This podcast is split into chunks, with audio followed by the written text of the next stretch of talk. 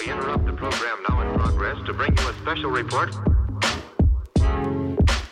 Here are the highlights this morning's news. From the WPGU News Desk, here's today's headlines on WPGU 1071 Champaign's Alternative.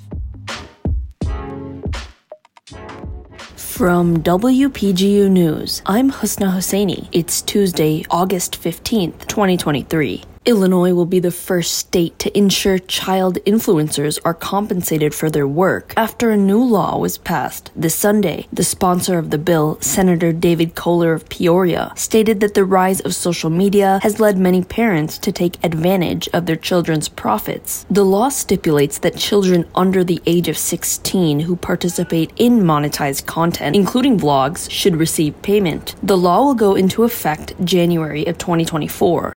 The sushi restaurant Ishi and Kaori's Oven, a Japanese bakery, will be reopening on August 16th in Champaign. After a summer hiatus, the two restaurants will be teaming up for one of the most unique dining experiences found in Champaign. The new menu will include Japanese curry, sushi bowls, sandwiches, breads, cakes, along with revolving specials. For now, the restaurant is walk-in only. However, they plan to take reservations in the near future.